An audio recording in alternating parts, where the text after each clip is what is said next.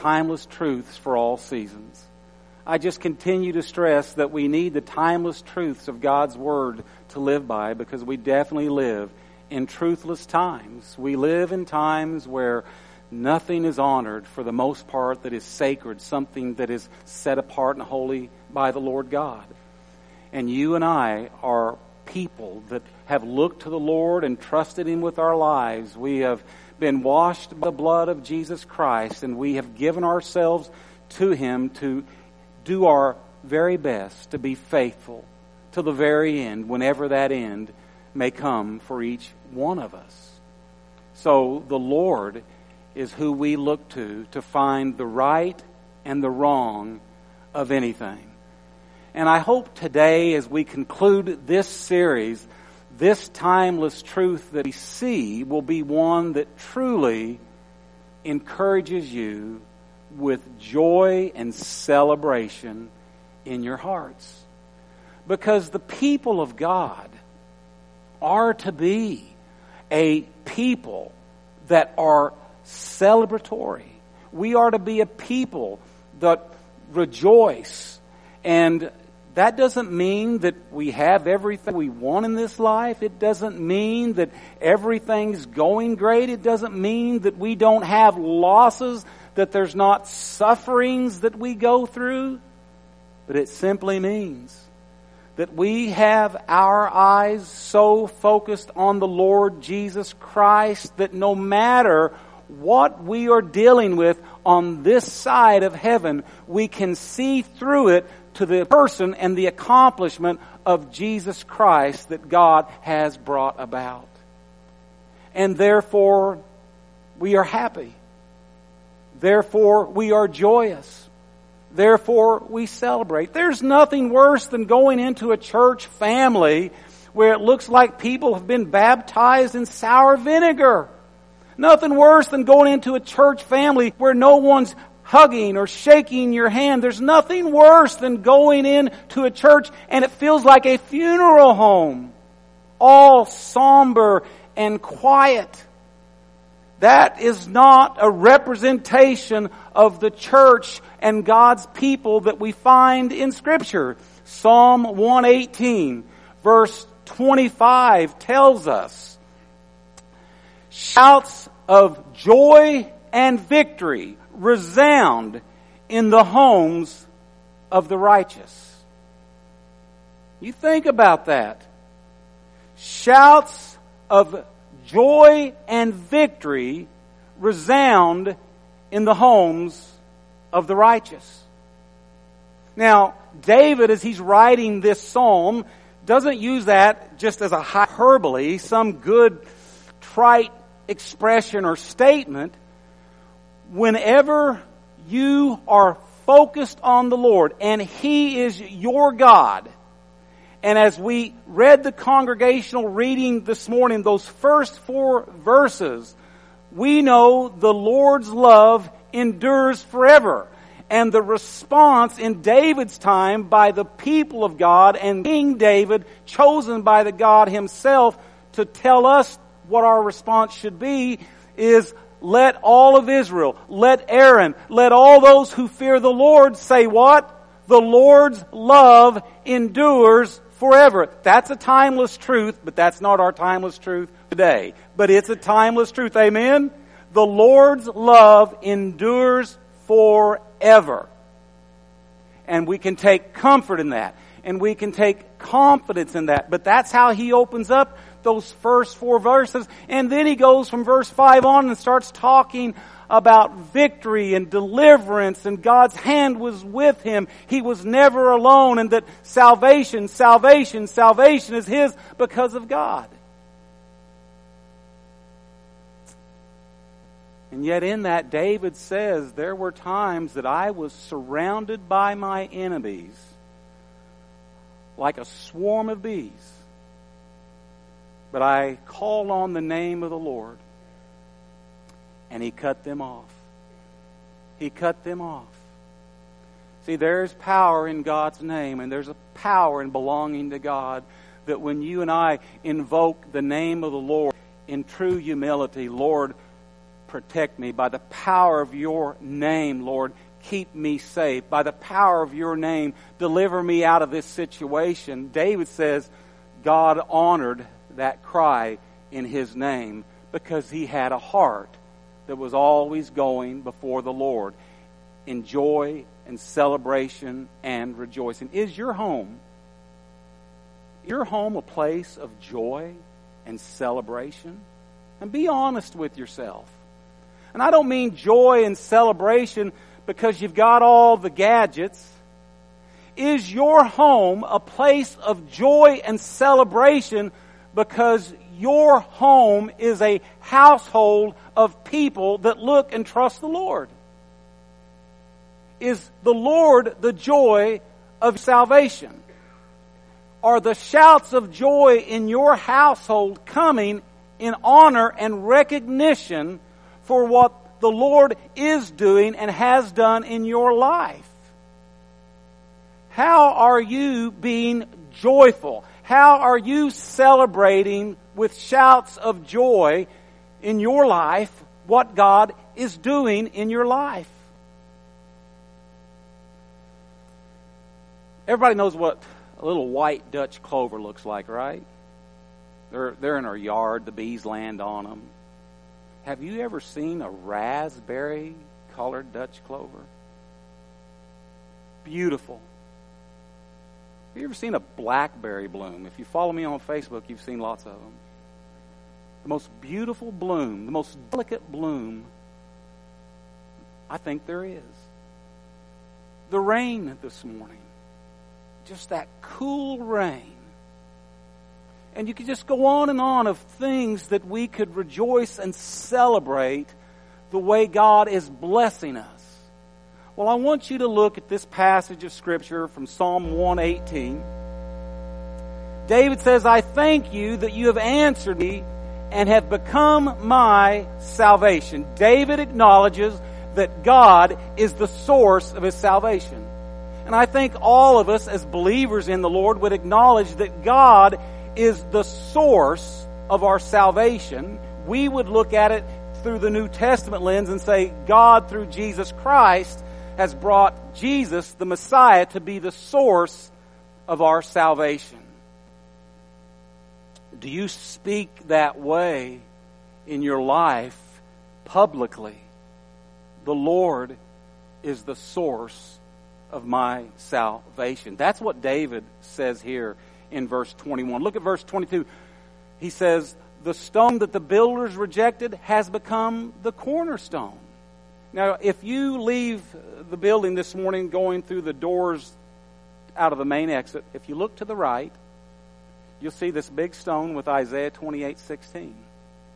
If you remember the foundation stone series we did, everybody stood on that stone as a way of saying, the Lord Jesus Christ is my foundation. He is the rock. Well, this passage of Scripture in Psalm 118, as we move real soon to this timeless truth for today, we see David looking this prophetic prophecy regarding the Messiah, Jesus Christ. You're the source, God, of my salvation. And this stone, which is Jesus Christ, that the builders, the religious community, they have rejected and will reject, has become the cornerstone. And the cornerstone is the main stone. The cornerstone is the strong stone. The cornerstone is the tested stone. The cornerstone in a building is the main stone that brings the walls together. And, and everything is based and built from that cornerstone and its strength. Sometimes it's even referred to as the capstone, which is the last stone to go on a building, a door frame, as a reminder of the value of that stone and what it signifies as God has delivered. And so here, David says, You are my salvation and you are the source of my salvation. And you have done that through this stone. This stone that the builders have rejected, but I didn't reject it. You're here today If you belong to Him, you've not rejected the cornerstone. You've not rejected the foundation stone. You have found goodness and glory and your salvation in that stone. And he says, This is the Lord's doing. God has brought it about, and it's marvelous in our eyes.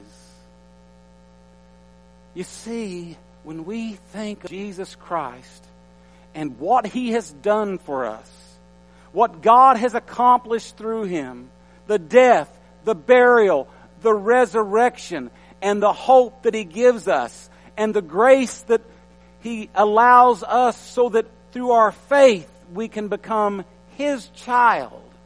We also should say that is marvelous in our eyes. When have you ever thought this thing or that thing is absolutely marvelous? Just, it's outstanding. It's incredible. I can't hardly fathom it. That's where David is going in this line of reasoning. As the children of God, we see what God has done and we understand it brings salvation. And we have that salvation through Jesus Christ. And we step back and we look at it and we understand it body, soul, and spirit. And we say, This is a marvelous thing God has done. It's a marvelous thing God has done. So, as much as Peter misses his wife Barb so many years of marriage, and as hard as it is to live day by day because of the longing to be with her, God's promise is you'll see her again. You've got to look through the lens of faith not at everything in this world, but to Jesus Christ. And that's what David meant when he said, I will not die. I will live. Oh, praise God for the cornerstone. And that is a promise to us all. You know, maybe we have to get on the other side of this earth and be in the heavenly realm to fully understand how marvelous it is for what God has done for each and every one of us. I hope to some degree we, we all can be moved, moved by what He has done, that great sacrifice. I hope we can be moved because when we understand it as truly marvelous, we break out with shouts in our homes. The Lord's love endures forever. The Lord is good to me. The Heavenly Father is kind. Look at His mighty deeds. Look at the deliverance He has walked through with me. It changes everything about who you are and the way that you respond to God above whenever you see Him as marvelous. And I pray that you see Him as marvelous. And then the timeless truth in verse 24. This is the day the Lord has made. I will rejoice and be glad in it. We all know that, right? Sometimes we even may use it. It's used in several different ways, and they're probably all accurate. Sometimes we say, This is the day the Lord has made. I'll rejoice and be glad in it. Something's going on, some circumstance, some event. Sometimes it's not a good event, and we just simply say, God's in control. God made this day. God is sovereign. I'm going to rejoice in spite of, of what's going on. And so this is the day the Lord has made. In, in the general sense, every day is the day the Lord has made. The Lord has, has made this world. He's created everything in this world. He's created the earth's orbit. He's created the planets. He's created the stars. He's created the moon, the oceans. He's created the sun that rises and sits every day. So every day, in one sense, is I'm going to enjoy this day because my God is in control. And whether it's a good event or a difficult event, let my spirit say, This is the day that the Lord has made. Now, for David, in context, for him, it's definitely a referral to the Sabbath, where the people of God would come together and they would praise God through the reading of Scripture and they have their shouts of acknowledgement to God. And so David says, for me and, and for the people of God, the Sabbath, this is a special time for us to gather in His name. And so we rejoice in this Sabbath day. But for us, because of the cornerstone, it's the gospel day. Because that prophecy has been fulfilled in the person of Jesus Christ. And we celebrate the gospel day. And that gospel day defined is the death, burial, and resurrection of Jesus Christ when we gather week after week. We pray. We, we hear messages from Scripture, sermons. We sing. We give. All those things are important parts of worship. But the heart of worship is our hearts, minds, body, soul, and spirit, and all of our strength as an individual coming together collectively as a congregation is on what God has done through Christ, and it is a celebration of the death and the burial and the resurrection from the grave, the empty tomb on the third day. That's what we celebrate. And so when we come together, we may have coffee and we may have cookies and we may go to class. But we look forward to the time that we come together as the church, like Israel did on the Sabbath as body of believers, the apple of God's eye, and we set this time aside to praise His name and give thanks for all things. That is the gospel day. We should never take church for granted. Now, we're not being legalistic.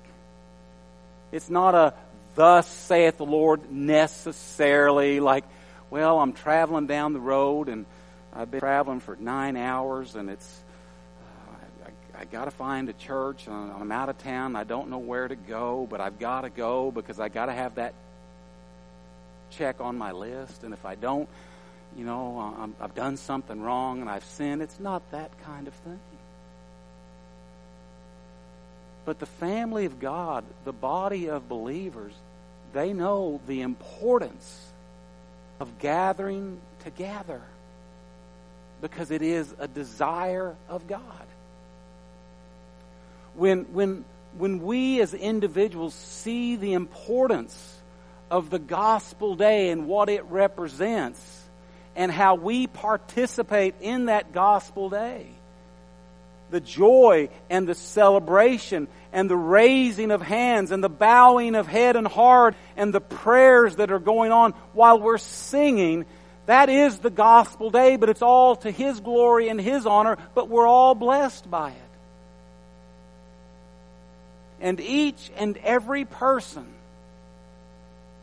that's made a commitment to God must also make a commitment to His church, which is the pillar and the foundation of truth.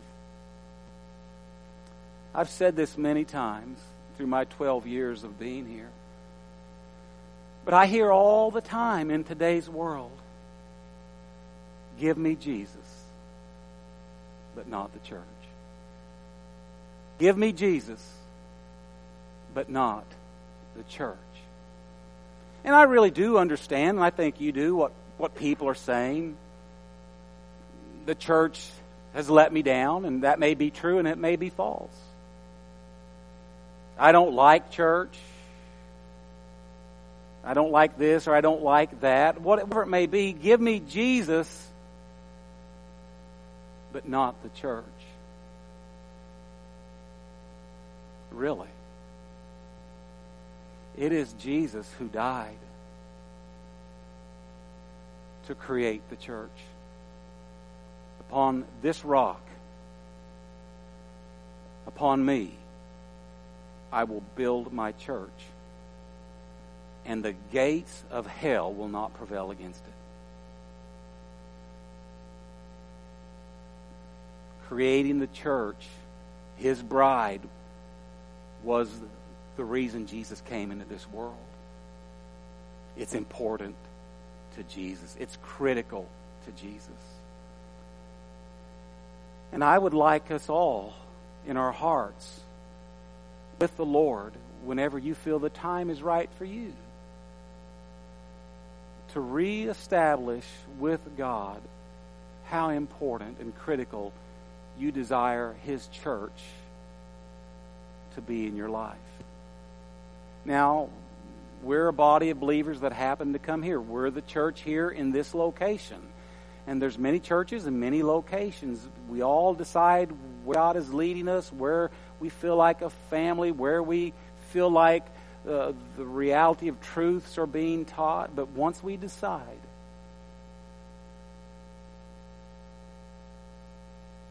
we we get behind that church family. We put our hands to the plow and we don't look back.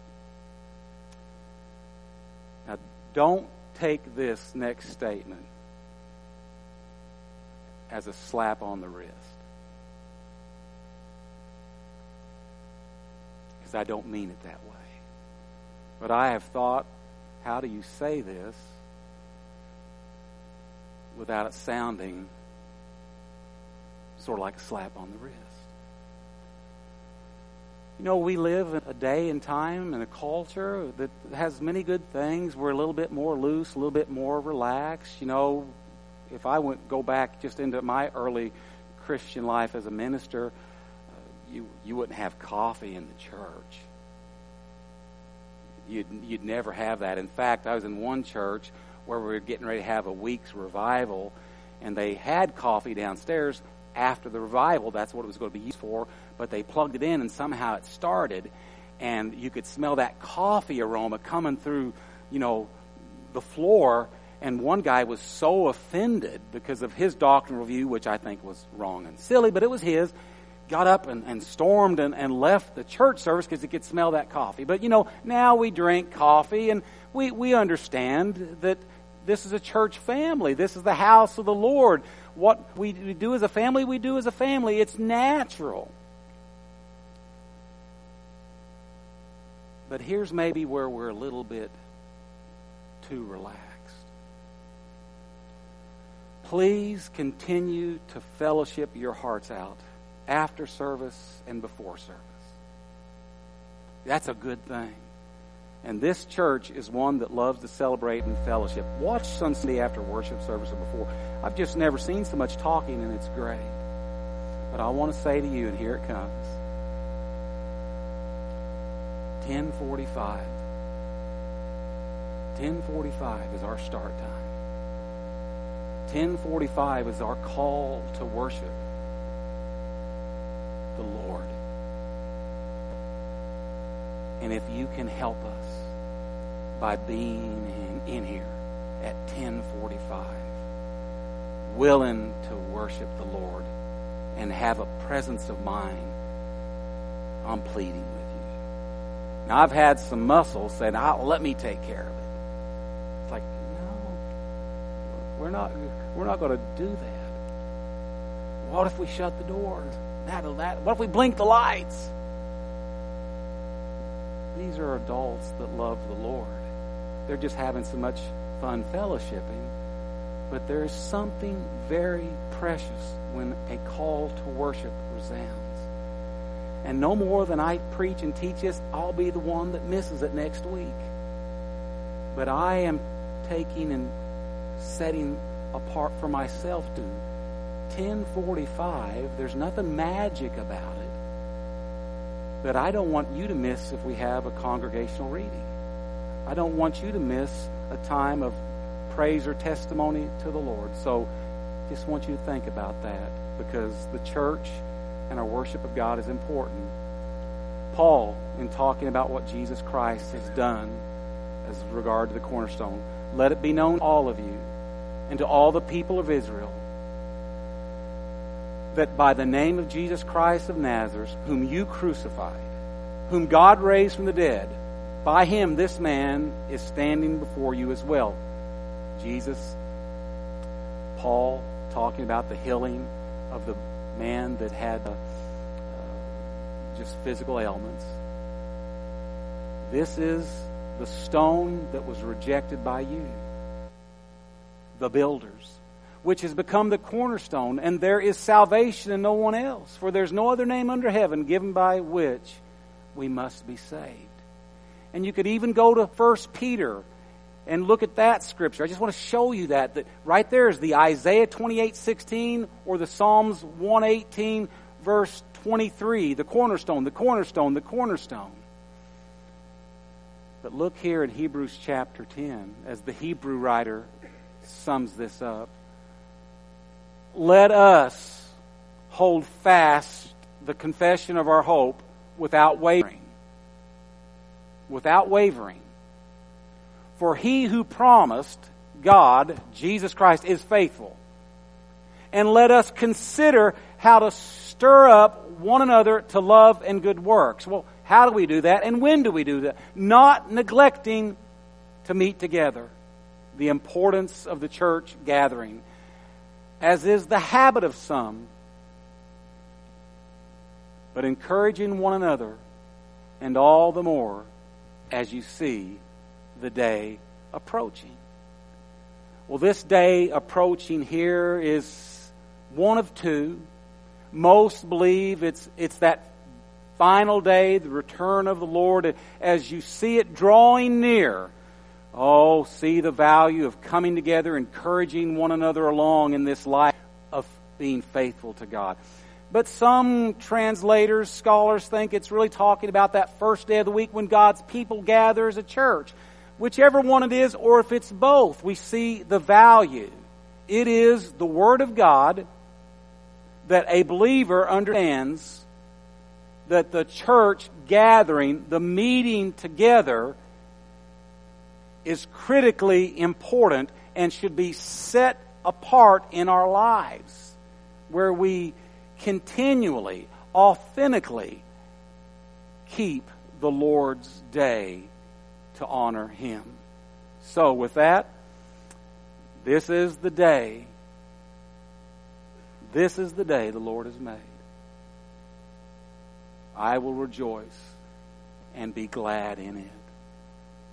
And I pray that you will rejoice with me and that we will rejoice together and God will receive the glory.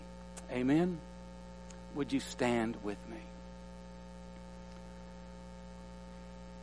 Father in heaven, as we continue to worship you in this next song, let us set you and the church you died for apart in our hearts. And let that be seen in our lives and our response now. Let joy and victory be shouted here and in our homes as we live for you daily. It is in Jesus' name that we pray. Amen.